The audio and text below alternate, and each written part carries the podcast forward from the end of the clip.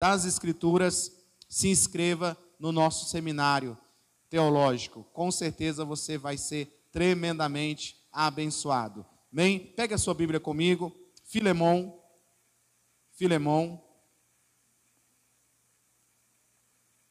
Filemão, e deixe aberto aí. Nós estamos numa série de mensagens e de tema falando sobre humanos.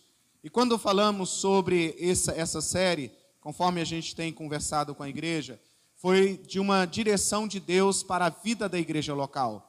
Primeiro, Deus nos levou a estudar sobre a palavra, uma série sobre a importância da palavra de Deus. Depois, sobre a pessoa e o Espírito Santo. Também foi uma série de três palavras onde nós fomos enriquecidos. É lógico que não dá para esgotar esses assuntos. É algo para você acender uma luz, é algo para você despertar para estudar isso. Porque quanto mais você estuda, mais você avança, mais você cresce, mais você se fortalece na sua fé cristã. E aí Deus nos levou a falar sobre humanidade, sobre a nossa essência, humanos. Nós vemos tantas pessoas denegrir, vemos tantas pessoas colocar para baixo o ser humano. Hoje tem pessoas que valorizam mais um cachorrinho, que tem a sua importância, do que um próprio ser humano. Hoje tem pessoas que não tem nenhum problema gastar YX num carro, mas tem um problema de a, a investir na vida de uma pessoa, na vida de um ser humano. Por mais que esse ser humano preste ou não preste, mas essa é a sociedade que nós vivemos hoje. Essa é a sociedade que cada vez mais vai se distanciando de Deus, e quanto mais a humanidade se distancia de Deus, cada vez mais desumana essa sociedade vai se tornando. Então, falamos na primeira semana, falamos na segunda, hoje estamos na terceira semana falando sobre é, é, essa, esse aspecto humano. Falamos semana passada sobre o poder o poder da identidade. E hoje nós vamos estudar, hoje pela manhã o pastor Paulo esteve aqui ministrando no culto da manhã sobre a mesma mensagem, o mesmo tema, porque nós estamos dando continuidade e nós vamos falar o que que é essa identidade bem resolvida, essa identidade transformada, essa identidade que realmente foi impactada por Deus. O que que ela realiza? O que que ela faz? E vamos usar a vida, estudar a vida de Filemão um discípulo de Jesus, um cristão ali da, da igreja primitiva, onde Paulo ele descreve alguns aspectos de que uma pessoa transformada, uma pessoa que tem a identidade transformada, o que, que ela pode causar, o que aspectos ela tem. É muito importante eu pensar sobre isso. E falar sobre transformação é falar sobre mudança. Diga comigo, falar sobre transformação é falar sobre mudança. Não há como, irmãos, pensar em transformação se eu não pensar em mudança. Ou você transforma, ou você muda para bom, ou você muda para pior. Ninguém fica do mesmo jeito. Você pode olhar na sua caminhada como ser humano, ou você ficou um ser humano melhor, ou você se tornou cada vez mais pior. E é interessante, olha o que, que essa escritora americana, Marilyn Ferguson, ela diz o seguinte: que haja transformação e que comece comigo. Eu achei tremendo essa colocação daquilo que ela escreveu. Olha o que eu vou repetir novamente, está no telão. Que haja transformação e que comece comigo. Partindo desse princípio, o Brasil hoje é um país que tem aí mais de 50% de cristãos, sejam eles protestantes ou não protestantes. E quando você vai estudar sobre essa questão do cristianismo, e você vai para alguns lugares, e eu quero não entrar em outros aspectos, em outros arraiais, né, mas eu quero falar do, do cristão protestante, do cristão evangélico. Você vai olhar alguns estados onde há a porcentagem de cristãos, e você pega essa colocação aqui, e aquilo que nós vamos estudar nessa noite, parece que há uma, um paradoxo. Parece que há uma, algo que não é certo, parece que tá, não está batendo. E nós vamos falar um pouco sobre isso aí. Quando você pensa no Rio de Janeiro, que tem mais de 50% da população evangélica, e olha o que é lá, você fala assim: ó, cadê os crentes? Cadê os cristãos? Quando você pega Goiânia, que é mais de 70% de cristãos na cidade, no estado ali de Goiânia, a cidade de Goiânia, com quase 70%, não mais de 70%, mas com quase 70% de cristãos, e é a terceira cidade mais violenta do Brasil. É a cidade que tem um alto índice de suicídio. É uma cidade onde as pessoas estão constantemente entrando em, em depressão, alto índice de medicação para lidar com a depressão. Quando você pega o Ceará, Fortaleza, que é uma das cidades hoje que tem aí quase 50%, 48% de cristãos protestantes lá, dentro desse contexto, é a cidade mais violenta do país. E aí a gente tem esse ponto de interrogação. Porque falar em evangelho é falar em transformação. Falar em cristianismo é falar em mudança de vida. Não há como pensar em Jesus e não pensar em mudança de atitude. Não há como falar de evangelho e não falar sobre transformação, em restauração, em cura, em nova vida, em mudança de vida. E aí, irmãos, quando nós olhamos para os dados, quando olhamos para as cidades, fica um ponto de interrogação: aonde está a transformação dos cristãos? E é partindo desta primícia que eu quero, junto com você, meditar sobre essa identidade transformada. Essa identidade transformada tem que acontecer algo. Essa identidade transformada tem que trazer algo para, não apenas para você, mas para onde você está, aqueles que estão à sua volta. Amém? Você quer caminhar comigo nessa viagem da palavra de Deus? Então, antes de nós caminharmos, olha o que que C.S. Lewis, um dos grandes escritores da nossa nossos tempos, ele escreveu: Cada vez que você tomar uma decisão de mudança, está transformando sua essência em alguma coisa um pouco diferente do que era antes. Jesus, ele transforma a nossa vida e diretamente isso afeta a nossa personalidade e identidade. Pense você comigo um pouco. Quem era você antes de conhecer a Jesus genuinamente? Porque religião, irmãos, o mundo está cheio, mas de cristianismo há escassez hoje. Vou repetir. De religião o mundo está cheio, mas de um genuíno cristianismo há escassez. Porque cristianismo traz mudança, traz mudança de identidade. Talvez você chegou a Jesus e você era um cara amargurado, você era linguarudo, você era fofoqueiro, você não pagava, você era um adúltero, você era um cara pornográfico, você era uma mulher pornográfica, você era uma pessoa que em tudo que olhava via maldade.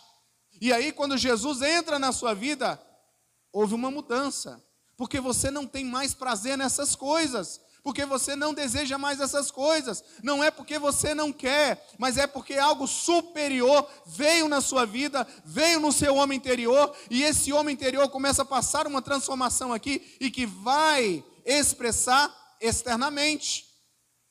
Porque o próprio apóstolo Paulo diz assim: aquilo que eu quero fazer, isso homem natural, eu não faço. Mas aquilo que eu não quero fazer, isso eu faço. Por quê? Porque ele está falando da natureza terrena, caída, não transformada. Mas quando nós falamos sobre identidade, falamos sobre transformação, você vai fazer o quê? Não mais eu vivo, mas Cristo vive em mim. Aleluia? Então nós falamos bastante, falamos um bocado semana passada sobre isso. E é interessante que conversão é muito mais do que mudar de igreja e religião. Conversão, transformação é muito mais do que mudar de igreja ou religião. Muitas pessoas a gente ouve as pessoas falar: não, eu, eu saí da, da religião A e fui para a religião B. Aí você vai olhar o seu dia a dia, é a mesma coisa. Ele apenas mudou de organização, mas não houve conversão, não houve transformação. Quem está comigo ainda? Quem está comigo? Então, irmãos, não existe possibilidade de você se converter a Jesus Cristo como seu Salvador e seu Senhor, se tornar um seguidor de Jesus, e isso não gerar uma profunda transformação em sua vida. Se Jesus entrou na sua vida genuinamente, profundamente, você não pode ser a mesma pessoa de quando aceitou a Ele. Você não pode ser a mesma pessoa. Irmão, deixa eu dizer uma coisa para você. Olhe para cá. Você pode vir para Jesus do jeito que você tiver. Você pode estar com o pecado que for. Jesus perdoa. Você pode vir, irmão, pode vir arrebentado. Beleza. Bonzinho. Religioso. Pode vir. Porque ele disse: Vinde a mim todos. Os que estão cansados, sobrecarregados, e eu vos aliviarei. Só que tem uma coisa, irmãos. Jesus não vai deixar você do mesmo jeito. Jesus não vai deixar você da mesma maneira que você chega até Ele. Ele mesmo, não é a igreja, não é o pastor, não é a doutrina da igreja, é Jesus, através do Espírito Santo, que vai mudar, vai transformar a sua vida. E isso faz diferença, por isso que muitas pessoas elas mudam de igreja, mas não mudam de vida. Por quê? Porque ela está mudando de igreja, ela está mudando de religião, mas ela não converteu direito, é, ela não converteu genuinamente. Porque quem converte genuinamente, a transformação, a mudança. Ele não fala mais o que ele falava antes. Agora a sua vida é ponderada, é respaldada pelos princípios da palavra de Deus. Aleluia. Então eu preciso realmente Seguir Jesus, diga comigo, seguir Jesus é mudar de identidade. Irmãos, eu cresci no meio de mecânico. Eu cresci no meio de peão. Peão é peça rara, irmãos. Os homens sabem o que eu estou falando. Peão sai piada, peão bebe, peão. Peão é peão, irmão. Peão é peão. Eu cresci dentro desse contexto. E deixa eu dizer uma coisa para você. Eu não tinha uma boca muito, mas nem pouquinho leve. Na verdade, eu cresci dentro de um contexto de oficina. E crescer num contexto de oficina, você fala muita coisa que não deve. Mas deixa eu te dizer uma coisa com toda sinceridade. Desde o momento que eu aceitei Jesus, foram raras as vezes que saiu palavrão da minha boca. Sabe por quê? porque alguém superior a mim entrou na minha vida.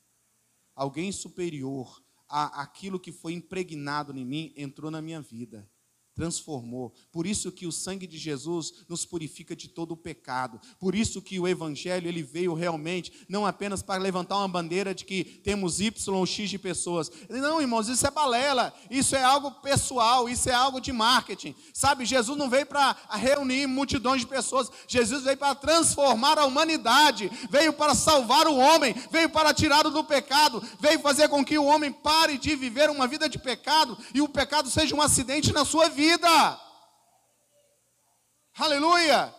E aí, irmãos, nós precisamos pensar sobre isso. Abra sua Bíblia comigo lá em 2 Coríntios 5, 17, que diz assim: Portanto, diga comigo, portanto, vírgula.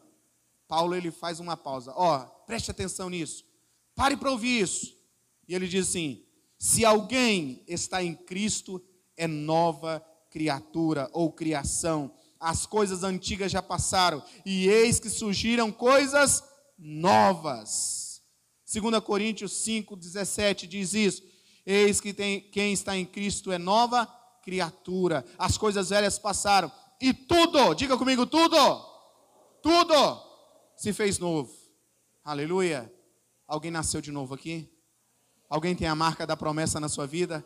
Alguém pode dizer assim: Ó, eu cheguei arrebentado, eu cheguei, sabe assim, a capa do Batman depois que lutou com o Superman, mas hoje eu sou uma nova criatura, eu sou uma nova pessoa, eu sou alguém que realmente Deus está fazendo algo diferente. Sabe por que vai vir avivamento sobre a nossa terra? Sabe por que vai vir avivamento sobre a nossa terra? Não é porque você é melhor do que os outros, mas é porque Cristo é em você, a esperança da glória. Cristo é em você, a esperança da glória.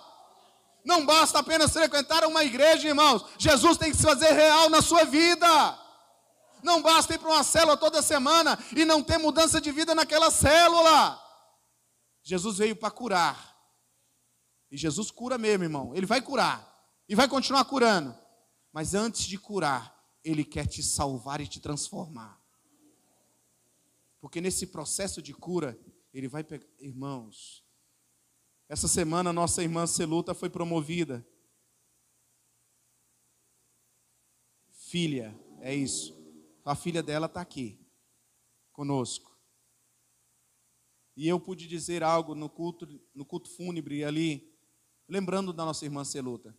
Nossa irmã Celuta, ela, ela teve uma experiência de novo nascimento. Ela não mudou de igreja, ela não mudou de religião. Ela realmente compreendeu as Escrituras e ela fez uma decisão genuína por Jesus. Ela vinha de andajar, ela vinha arrastada, muitas vezes ela entrou aqui até carregada pelo Júnior. Muitas vezes, sentava ali, sentava lá, sentava lá, mas ela não abria mão. Eu quero aprender, eu quero saber, eu quero compreender. E deixa eu dizer um negócio para você, irmãos. A irmã Celuta, ela foi promovida. E ela está com o Senhor agora. Ela está com o Senhor agora. Sabe, irmão, sabe por quê? Porque ela não mudou de religião, ela não mudou de igreja, mas ela teve um encontro genuíno com Jesus Cristo, aquele que nos leva a entender que o batismo não salva, mas o salvo batiza. O desejo da irmã Celuta era o quê? Pastor, eu quero batizar, pastor, eu quero batizar. Eu falei, irmã, vai acontecer. Mas, pastor, irmã, vai acontecer. E aí, até que a gente estava no encontro da família, lá na chácara Amera, Ama, e eu já estava todo preparado, eu tinha arrumado uma vasilha, eu ia derramar água sobre ela, como já fizemos em outros idosos, né? Mas eu sei que naquela hora, e ela naquele fogo pentecostal, naquela coisa de Deus, naquele aquele agir do Espírito Santo. Eu sei que ela entrou na piscina, o Júnior segurou de um lado, o pastor Henrique, que estava conosco naquele evento, pegou do outro ali, e ela batizou, irmãos. Sabe por quê? Porque o batismo não salva, mas o salvo ele tem certeza que ele precisa batizar, porque é uma ordenança bíblica, não é algo que imposição, mas era uma decisão de fé. Meu querido, você que está em casa, eu quero dizer para você: o salvo precisa ter experiência de novo nascimento, o salvo precisa desejar congregar, o salvo precisa desejar estar tá junto, o salvo tem que precisar desejar realmente ser útil na obra de Deus. Meus irmãos, quando você passa por essa transformação, você não é mais a mesma pessoa, você não fica mais isolado, você não fica mais aí de mimimi, você agora tem um dono, você não é mais Nutella, você é raiz, porque você veio da fonte. Porque tem gente, irmãos, não, não aqui não tem, nem quem está em casa, mas tem gente que você não pode nem falar, ai, ai, magoei, ai, pastor está mandando recado para mim. Quem nasce de novo, ele se sabe que a cada dia é de glória em glória. Irmãos, nós não estamos perfeitos. Tem alguém perfeito aqui? Se levantar a mão, eu vou orar pelo mentiroso. Nem você que está em casa, se levantar a mão, eu vou orar por outro mentiroso. Não estamos perfeitos, irmãos mas nós estamos caminhando para a perfeição, porque estamos caminhando cada vez mais nos tornar mais parecido com Jesus, e Jesus é o varão perfeito. Não há desculpa para nós, irmãos, não há desculpa. Cada semana que passa eu tenho que olhar para trás e falar assim: eu melhorei, eu estou melhor, a, a coisa está acontecendo na minha vida. E se não mudar, irmãos, precisa ter um arrependimento genuíno, porque o arrependimento não é para te jogar para o buraco, o arrependimento que vem de Deus não é para te deixar lá na lona. O arrependimento que vem de Deus para a sua vida é para fazer você sair daquele lugar e avançar para a presença de Deus, para estar com Ele, para fazer algo para Ele, para ser dele. Aleluia! Irmão, se você não bateu na Bíblia, bate mesmo, porque a sua pastora está batendo. Aleluia! Sabe por quê, irmãos? Porque quando você está no futebol, quando você está na academia, quando você está aí curtindo a música, quando você está aí, você se expressa, você faz, você faz alguma coisa, você se alegra, você dá gritinho, você dá pulinho. E aí, quando Deus está confrontando a gente, quando Deus está falando com a gente, você fica assim, ai, Deus está mandando recado, ai, ah, eu vou chamar o SAMU. Chama o SAMU, chama a funerária, faz alguma coisa, meu irmão, mas não fica a mesma pessoa. Nós temos algo para fazer para Deus. Nós precisamos realmente avançar. Deus tem pressa, Deus tem pressa há muitas pessoas para serem salvas e Deus quer usar a sua vida. Mas muitas vezes nós estamos impedindo de Deus fazer a obra. Porque eu acho que eu estou fazendo muito, porque eu acho que estão abusando de mim, meu irmão quanto mais você se dispor, Deus mais vai usar, porque a seara é grande e os trabalhadores são poucos. Deus está te chamando, seja útil. Deus está te chamando, está te capacitando, está colocando obrigações e responsabilidades na sua mão. Se alegre, meu irmão. Se alegre, porque a obra de Deus, feita na maneira de Deus, não é pesado, é prazerosa. E aí, irmãos, quando nós vamos olhar para a vida de Filemão, assim foi a vida desse cristão Filemão começando pelo seu nome. O seu nome significa amável. Sua vida realmente era um homem cristão, um homem que tinha posses. Olha o que que lá em Filemão capítulo 1, começa falando sobre o seu testemunho. E nós vamos falar sobre isso, sobre a vida dele. Eu sei que eu tenho pouco tempo porque a gente tem que pegar nossas crianças, mas eu quero, não quero quebrar aqui o ritmo, mas eu quero que essa palavra ela venha continuar falando sobre nós. Ela começa sobre uma apresentação, Filemão. Não está no esboço aí, tá, pessoal da mídia? Só acompanha a leitura. Paulo, prisioneiro de Cristo Jesus, e o irmão Timóteo ao amado Filemão, ao amado Filemão, também os nossos e também nosso colaborador, e a irmã Áfia e Arquipo, nosso companheiro de lutas, e a igreja que está em tua casa. Graça e paz a vós outros, da parte de Deus, nosso Pai e do Senhor Jesus Cristo. A carta começa sobre a apresentação do irmão Filemão e continua dizendo sobre aspectos do irmão Filemão. Então vamos ler aqui, versículo 4. Dou graças a Deus, lembrando-me sempre de ti nas minhas orações, estando ciente de teu amor e da tua fé que tens para com o Senhor Jesus e todos os santos, para que a comunhão da tua fé se torne eficiente no pleno conhecimento de tudo que há em nós para com Cristo. Pois irmão, pois irmãos, irmão, tive grande alegria e conforto no teu amor, porquanto o coração dos santos tem sido reanimado por teu intermédio. Então Paulo, ele no começo dessa carta, ele fala assim: o Filemão não era qualquer crente meia boca. Ele realmente era alguém que era presente, era ativo na vida da comunidade na vida do povo de Deus. Ele era amável. A, a forma que Paulo fala ali, ele vai falar sobre algo profundo. E Paulo ele está escrevendo sobre algo temo, um tema delicado na vida de Filemão, porque havia um escravo por nome de Onésimo que tinha fugido. E aí esse Onésimo, ele se afastou de Filemão, era um escravo de Filemão. Então isso mostra claramente que Filemão era um homem de posses, era um homem que tinha escravos, recursos naquela época. E aí, Paulo não quebrando um princípio, porque o Evangelho não quebra princípios, o Evangelho não entra em pontos que a sociedade ainda está construindo. Paulo ele fala para é, é, Filemão: Filemão, Onésimo, ele era um escravo seu, ele fugiu, mas eu estou enviando ele para você novamente de volta. Eu estou entregando ele para você e ele é muito útil, porque esse Onésimo, ele, quando ele saiu, ele tinha rebelde, ele tinha uma vida complicada mas o Evangelho chegou até ele, e ele hoje não é a mesma pessoa. Irmãos, preste atenção: Onésimo, ele sai de Filemão, ele às vezes vem em situações na vida que você é empurrado, que você faz pela loucura, pela, pela situação, mas chega um momento que o Evangelho bate na sua porta. E aconteceu isso na vida de Onésimo. E aí Paulo fala assim: e ele, Onésimo, hoje é um filho espiritual, e eu estou devolvendo a ti se você ler aqui, eu não tenho um tempo, ele vai falar assim: ele é muito útil para mim. Ele é alguém que está ali junto comigo nas batalhas. Onésimo é alguém que realmente eu tenho como uma filiação espiritual sobre ele. Eu poderia, como um apóstolo, como alguém que realmente foi bênção na sua vida, pedir para você liberar ele. Mas eu decidi não usar disso. Eu decidi enviá-lo de volta para que você compreenda algo mais profundo do que simplesmente responder a uma, uma dívida do passado. Mas eu quero que você ore sobre isso, Filemão, e que você seja ministrado pelo Espírito Santo, e que você possa restituí-lo para, para quê? Para a obra de Deus, porque ele vai ser útil para você e para a igreja do Senhor. E aqui entra dois aspectos importantes dentro desse contexto de relação de escravo e de senhor, de cristianismo, de apóstolo, de discípulos de Jesus, que fala sobre o quê? Sobre uma consciência cristã e sobre o perdão. Primeiro, Paulo está falando para Filemão, Filemão, você precisa compreender que a consciência cristã, ela vai além dos dogmas, dos sistemas deste mundo. A consciência cristã, nem sempre aquilo que está aí nas leis está em concordância com a palavra de Deus.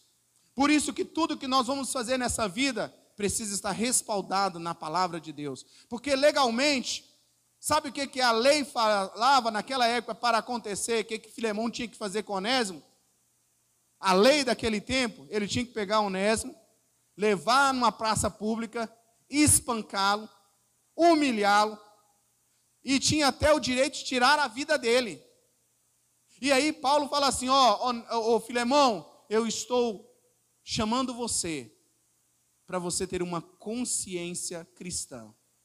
Porque a consciência cristã, ela vem como bagagem o perdão. Não quer dizer porque o mundo diz que tem que ser assim, que você vai fazer assim. Eu estou te chamando a perdoar, Onésimo. Eu estou a você olhar para Onésimo não mais com aquele olhar do escravo, mas olhar para Onésimo como um irmão em Cristo. Irmãos, haverá momentos na sua vida que você vai ter que colocar os seus achos de lado e agir com um coração submisso a Deus, direcionado por Deus. Eu já vi muitos irmãos aqui terem prejuízos financeiros. Porque um ou outro advogado disse: Não, mas você dá um falso testemunho. Ah, mas você arruma um jeitinho. E eu já vi irmãos aqui perderem dinheiro financeiramente, falar assim: não há jeitinho no reino de Deus. Assim ou não. Não há meio termo, não há jeitinho brasileiro na, no Evangelho. A maneira de Deus. É sim ou não. É verdade ou é mentira. Não existe meio termo. E aí, irmãos, nós precisamos compreender que realmente há uma consciência cristã que está dentro de nós, que é maior do que as leis do nosso estado, que é maior do que as leis do nosso país. Por quê? Porque nós agora somos cidadãos dos céus. Porque, irmãos, segundo o que está por aí, daqui uns dias tem muita coisa, já tem. Como nós estamos pela internet, eu não posso entrar em detalhes, mas tem muita coisa por aí que não é mais pecado. Para a lei hoje não é pecado adultério não é crime. Algum tempo atrás era crime. Hoje não é tratado mais como crime. Na verdade, em alguns lugares, prostituição é até profissão digna. A pessoa ela é digna de vender o seu corpo, tem até carteira assinada. E dependendo de quem for a pessoa, ganha muito dinheiro. E ela fala claramente com o peito aberto: é a minha profissão. Mas a consciência cristã está respaldada na palavra de Deus. E, irmãos, entrando nesse aspecto, Paulo fala algo para o nosso querido Onés, é, Filemão aqui. Eu quero pedir que você o perdoe. Irmãos, lidar com perdão não é fácil, irmãos. Alguém aqui, por acaso, que está aqui, que está em casa, já teve que perdoar alguém? Mais de uma pessoa? Mais de duas? Mais de três? Mais de quatro? Irmão, é fácil perdoar? Você quis perdoar? Não, irmãos, não é fácil perdoar, não. Porque perdão não é sentimento, perdão é decisão, é consciência cristã. É realmente você dizer assim: não é mais algo sobre mim, mas é sobre Ele.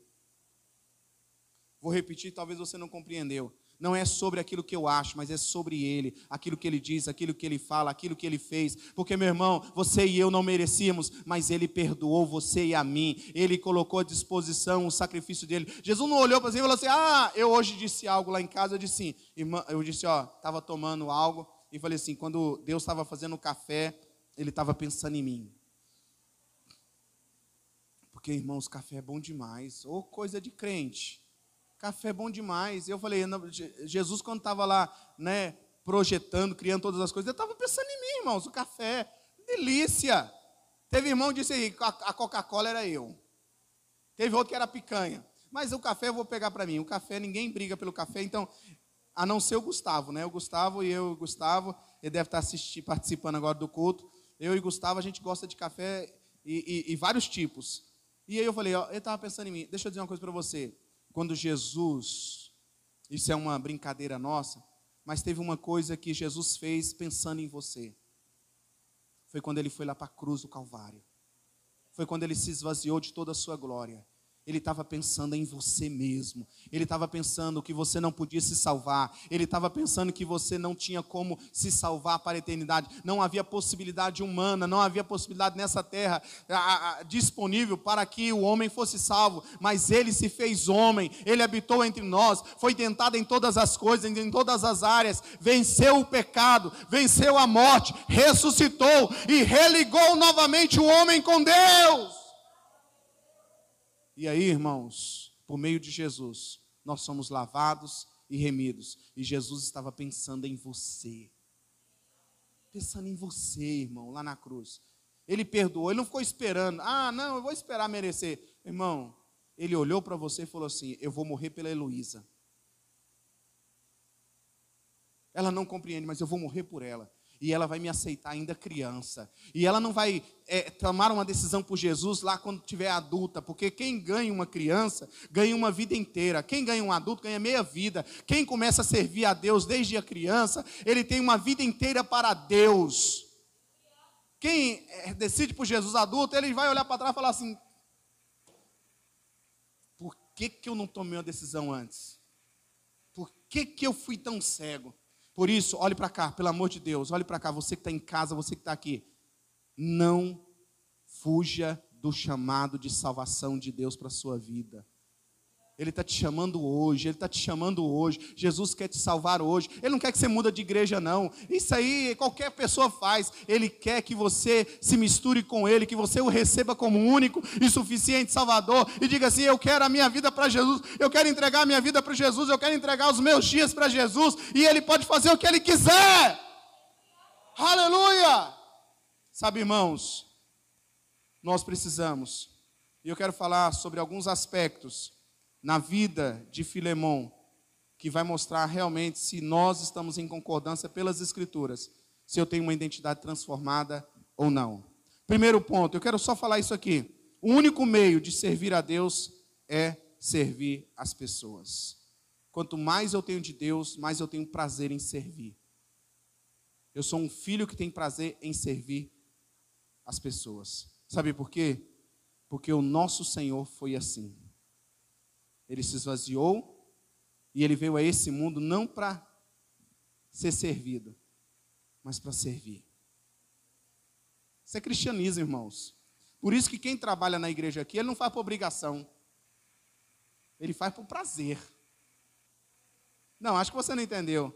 Quando você está lá na cela, que você faz o suco, você vai assim, oh meu Deus, não aguento mais, gastando dinheiro no meu bolso e coisa. Não. Fala assim, rapaz, olha que privilégio, vou fazer um suco daquele gostoso. pastor vai vir na cela hoje, eu vou fazer aquele café, aquele café, aquele grande café, vou tomar e ó, pastor vai sair daqui alegrinha até. Por quê? Porque eu tenho prazer em servir meus irmãos. Aleluia! Então, sua identidade foi transformada e agora você é o que? Você evidencia naturalmente a sua fé em Cristo. Versículo 5 diz assim: porque ouço falar da sua fé no Senhor. Aí Paulo vai falar essas características da identidade transformada de Filemão. Ele diz assim: evidencia naturalmente a sua fé em Cristo Jesus. Ele está dizendo, porque ouço falar da sua fé em Jesus. Irmãos, quem genuinamente nasceu, teve uma identidade transformada, teve uma vida transformada, não precisa ficar cantando nos quatro cantos, não precisa ficar com chapéu, camiseta. É muito bom usar isso, amém? Não é problema. Mas não é isso que faz você ser um genuíno cristão. É quando a pessoa olha para você e fala assim, cara, aquele menino ali é todo tatuado, mas ele é, ele é diferente. Ele é diferente, ele é crente. Ele é crente. Para a religião não parece não, mas ele é, ele é crente, irmãos. É sério. Sabe por quê? Porque Deus veio primeiro resgatar o que está interno. E aí, irmãos, é evidenciado no dia a dia, no dia a dia. Ele diz assim: ó, eu ouço falar da sua vida, eu ouço falar que o fulano tal, ele chegou, começou, estava aí na vida, na bagunça, nisso, naquilo, e sabe, na depressão e tantas coisas. Aí ele foi para a igreja, aí a vida dele mudou. E alguns que são céticos, endemoniados, falam assim: ele deve estar tá roubando na igreja, deve ser o tesoureiro da igreja. Porque desde quando está lá na igreja, agora mudou de carro, mudou de casa, arrumou uma mulher, arrumou um marido, casou, está feliz, está com filho. Não é não, irmãos. Não é isso. Isso tudo é mentira, irmãos. A verdade é o seguinte: aquele velho homem ficou lá para trás. Aquele velho homem ficou lá para trás. E com a placa bem escrita por Deus: proibido pescar. Proibido pescar. Porque Deus não se agrada de quem fica olhando para trás. Irmão, esse negócio de camarada vai testemunhar e fala assim: ah, porque quando eu estava lá no mundo, ah, porque é isso, porque meus amigos, meu irmão, você tem que ganhar pessoas para Jesus, você tem que as pessoas olhar para você e falar: o que é que você tem? Eu quero o que você tem, eu quero. Você não precisa mais de bebida para ser feliz, você não precisa mais de droga, você não precisa ficar na noitada, você é um cara realizado, você é uma mulher completa. E o que faz isso é Jesus. É Jesus, irmãos. Aleluia. E isso aí nós vemos naturalmente a sua fé transformada faz isso. É isso que Paulo está falando. Nós ouvimos, ouvimos falar da sua fé no Senhor Jesus. Segundo, demonstra, demonstra, demonstra amor sem distinção, versículo 5, e do seu amor para todos os santos. Sabe, meus irmãos, quem realmente passa por esse processo de transformação, ele tem amor para dar. E não é qualquer amor, é amor ágape. Não é qualquer amor, irmãos. Porque tem um monte de amor por aí, tem gente dando amor errado. Está dando totalmente libertino. Totalmente fora. Mas esse amor que Paulo está falando aqui, Filemão, é um amor sem distinção. É um amor sem esperar receber em troca é o amor ágape, sacrificial, o amor de Deus, aquele amor que a religião não conhece, aquele amor que a filosofia não conhece, é o amor perfeito de Deus. Sabe, meu irmão, o que realmente sustenta a sua vida, o que sustenta um casamento, o que sustenta uma família, o que sustenta uma igreja, é o amor de Deus derramado nos nossos corações, é o amor de Cristo Jesus derramado nos nossos corações. Isso faz toda a diferença, meu querido. Isso faz toda a diferença. Você está com dificuldade de amar, está precisando derramar mais azeite aí, irmão está com dificuldade de perdoar, está precisando de mais óleo aí, irmão. Está precisando mais de Bíblia, está precisando mais de oração, está precisando mais estar conectado com Deus. Porque é aquilo que eu falei, quanto mais o homem se distancia de Deus, mais desumano ele vai ficando. Mais rancoroso ele vai aparecendo. Mais gadernal ele vai ter que tomar. Mais rivotril tem que tomar. É, irmãos. E não sou contra quem realmente, clinicamente precisa, porque são paliativos. Mas se Jesus entrar aí, irmão,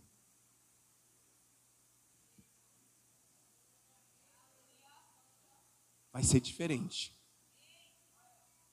Quem realmente, genuinamente é, é de Jesus e passa por esse amor de Deus, ele não precisa ficar andando igual uma piriguete na rua. Porque ele sabe que o marido, a mulher, está com ele não é pelo que ele pode oferecer, ele não é uma carne, é uma pessoa. E esse amor é um amor ágape, sacrificial. O Irão ontem falou lá no encontro de casais, eu achei assim tremendo, que dentro de um relacionamento familiar, conjugal, de casamento, o primeiro degrau é o físico. Quem lembra disso? É o físico. Porque o primeiro degrau, você vai caminhar, é, chama atenção mas é o primeiro degrau. Por quê? Porque vai cair, vai murchar. É, irmãos. Quem está uma década, duas décadas, ele ainda citou assim. E tem um monte de gente que lá assim. Porque o doutor Raia é rei, né? Aquele lá que faz plástica, torta direita. Hã? Way, né? Doutor Way dá um jeitinho. Irmão, uma hora ou outra, não tem mais jeito. E não é isso que sustenta casamento. Porque se fosse sustentar casamento, você não vê tanta artista por aí que vive se esticando e vive se trocando de par.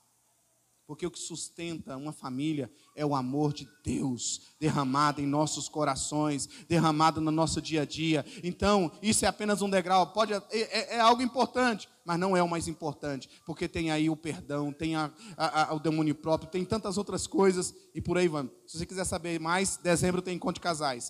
Terceiro, revela uma vida frutífera Olha o que, que o versículo 6 diz: Oro para que a comunhão que procede da sua fé. Gálatas 5, 22 diz assim: Mas o fruto do Espírito é amor, paz, alegria, paciência, amabilidade, bondade, fidelidade, mansidão, domínio próprio. Contra essas coisas não há lei. Deixa eu dizer uma coisa para você, meu irmão. Você que nasceu de novo, você é frutífero.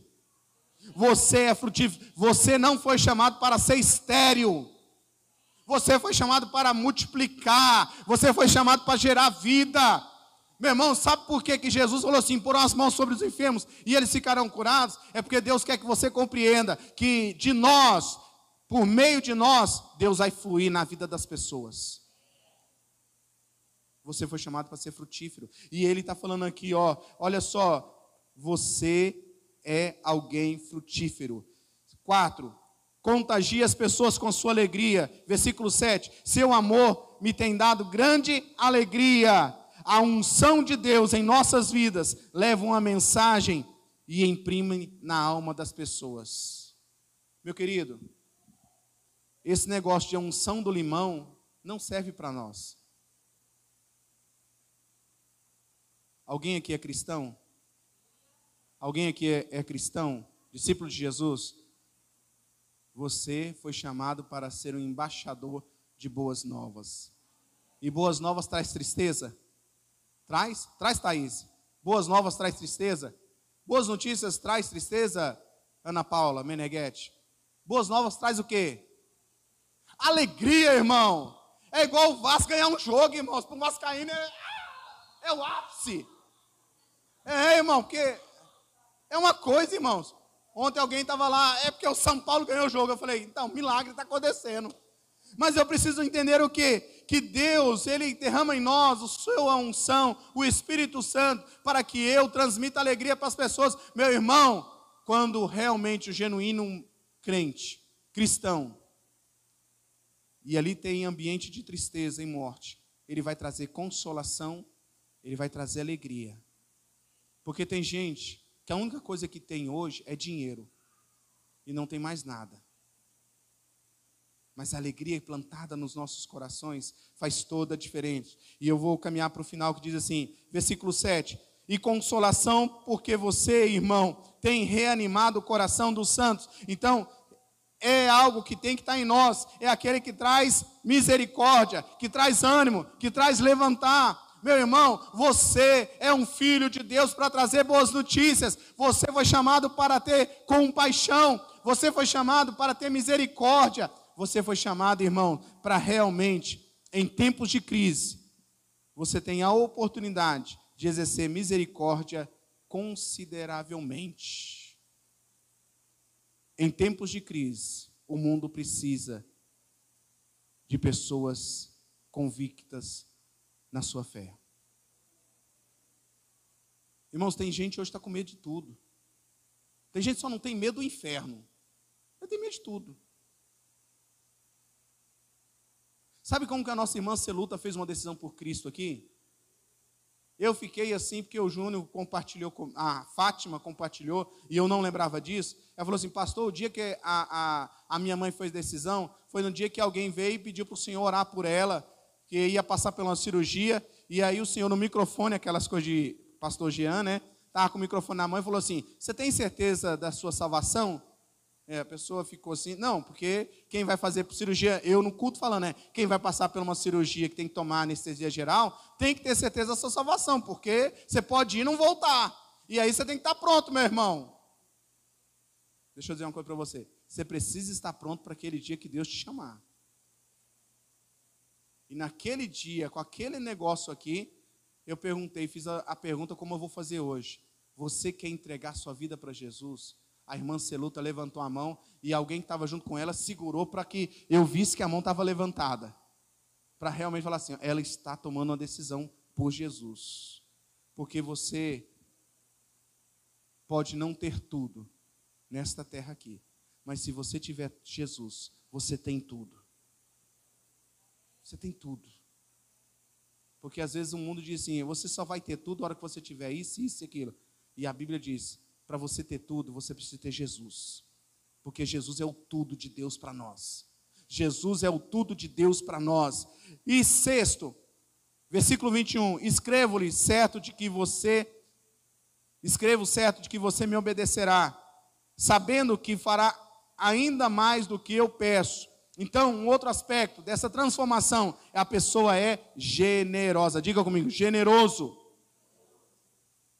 Filemão era um homem generoso. Paulo sabia disso. Filemão, ele tinha esse coração de abençoar.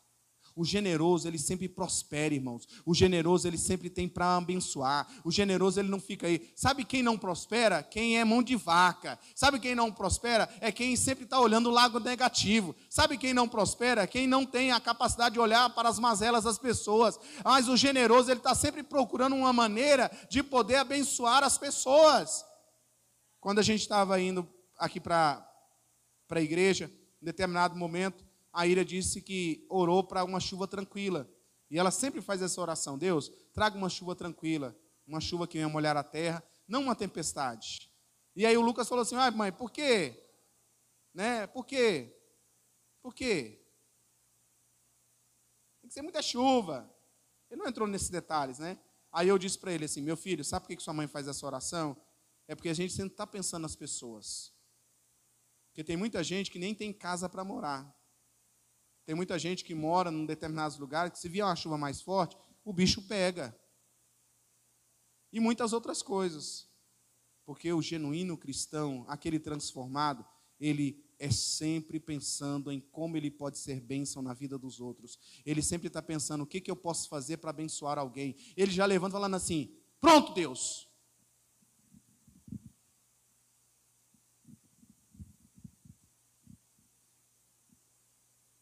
Pronto, Deus, pode me usar. Estou aqui. Eu sei que o Senhor tem milhões de filhos aí para usar, mas eu sou um abençoador. Eu acho que você não entendeu. Porque, meu irmão, tem gente que já levanta assim: Deus tem misericórdia de mim, Deus. Levanta alguém, Deus, para fazer algum milagre na minha vida. Mas começa a mudar, fala assim: Deus, levantei, pode me usar. Quem que o Senhor quer que eu abençoe hoje? Quem que o Senhor quer que eu ore? Quem que o Senhor quer que eu abençoe? Quem que o Senhor quer que eu é, é, transmita uma mensagem? Irmãos, tem gente aqui que tem 20, 30 mil seguidores nas redes sociais. E tem gente que nem sabe que você é crente. E tem gente até que duvida que você é crente. Você já pensou se você pode usar essas redes sociais para levar uma mensagem de salvação? Uma mensagem que você levanta e fala assim: Bom dia! Aqui é o fulano, a fulana. Estou passando aqui para dizer que Jesus te ama. Estou passando aqui para dizer que Jesus me confrontou com o meu pecado hoje. Eu já pedi perdão para Ele, já me bateu bastante. Eu amo Jesus demais. Porque Jesus é muito bom, meu querido, meu seguidor. E Jesus fez na minha vida, está fazendo e quer fazer na sua. Mas sabe o que acontece? Tem uns lá que vai lá com as micro roupa, faz um biquinho. Jesus te ama. Irmãos, só misericórdia de Deus você foi chamado para ser luz nessa terra. Você foi chamado para abençoar e não para ser motivo de desgraça dos outros. Você foi chamado para realmente ser luz. Você foi chamado realmente para salgar essa terra. Você foi chamado para fazer transformação, irmãos. Quem está me entendendo? Quem está me entendendo? E por último, versículo 22. Além disso, prepare-me um aposento, porque graças às suas orações espero espero poder ser restituído a vocês. Paulo, ele havia se comprometido a orar, as Filemão havia se comprometido a orar pela soltura de Paulo. Aqui está mostrando um aspecto. Filemão gostava de orar, interceder. Ele não ficava aquela oração querendo só receber, me dá, me dá, me abençoa, me abençoa. Filemão estava orando pela soltura de Paulo. E Paulo estava agradecendo. Filemão, eu agradeço a você porque você está orando por mim. Sabe, meu irmão, nós falamos uma frase aqui que parece até chavão. Tem gente até que critica. Quando a igreja ora, quando a igreja ora, quando a igreja ora, parece até um chavão. Mas eu vou trazer, tentar expressar isso. Quando a igreja ora de acordo com a presença e a vontade de Deus, o milagre acontece. Não é quando as paredes oram, não é quando a placa ora, é quando a igreja ora. O milagre acontece. Porque a Bíblia diz assim: se vocês crerem em mim, vocês farão obras maiores do que eu fiz. Não, você não entendeu. Se você crê em mim, você fará obras maiores do que eu fiz aqui nessa terra. A Bíblia diz que Elias era um homem semelhante a nós, sujeito às mesmas paixões, sujeito aos mesmos sentimentos, mas ele orou e a terra ficou três anos sem chover. E ele orou novamente e a chuva caiu sobre a terra, porque a oração do justo vale muito em seus efeitos a oração do justo. Então, é claro que Filemão, ele assumiu a sua nova identidade. É claro que realmente Filemão, ele tomou posse daquilo que era a identidade dele. Ei, olha para cá, por favor. Sua identidade é de servo de Cristo e sua filiação é filho de Deus. Vou repetir. Sua identidade é de servo de Cristo e a sua filiação é de filho de Deus. Se o evangelho não mudou você, o problema não está no evangelho, está na sua atitude de receber, de obedecer e de aplicar. Eu vou repetir. Se o evangelho não mudou você, o problema não está no evangelho de Jesus. Está na sua atitude de receber, obedecer e aplicar. Sabe, irmãos,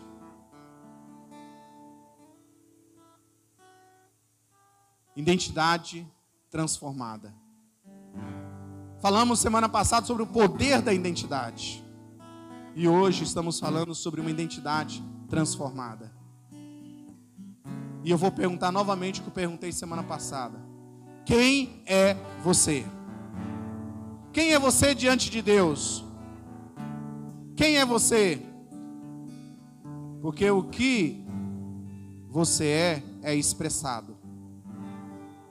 O que é você é, é o que você faz dia a dia. De quem você é discípulo? Com quem que você se parece?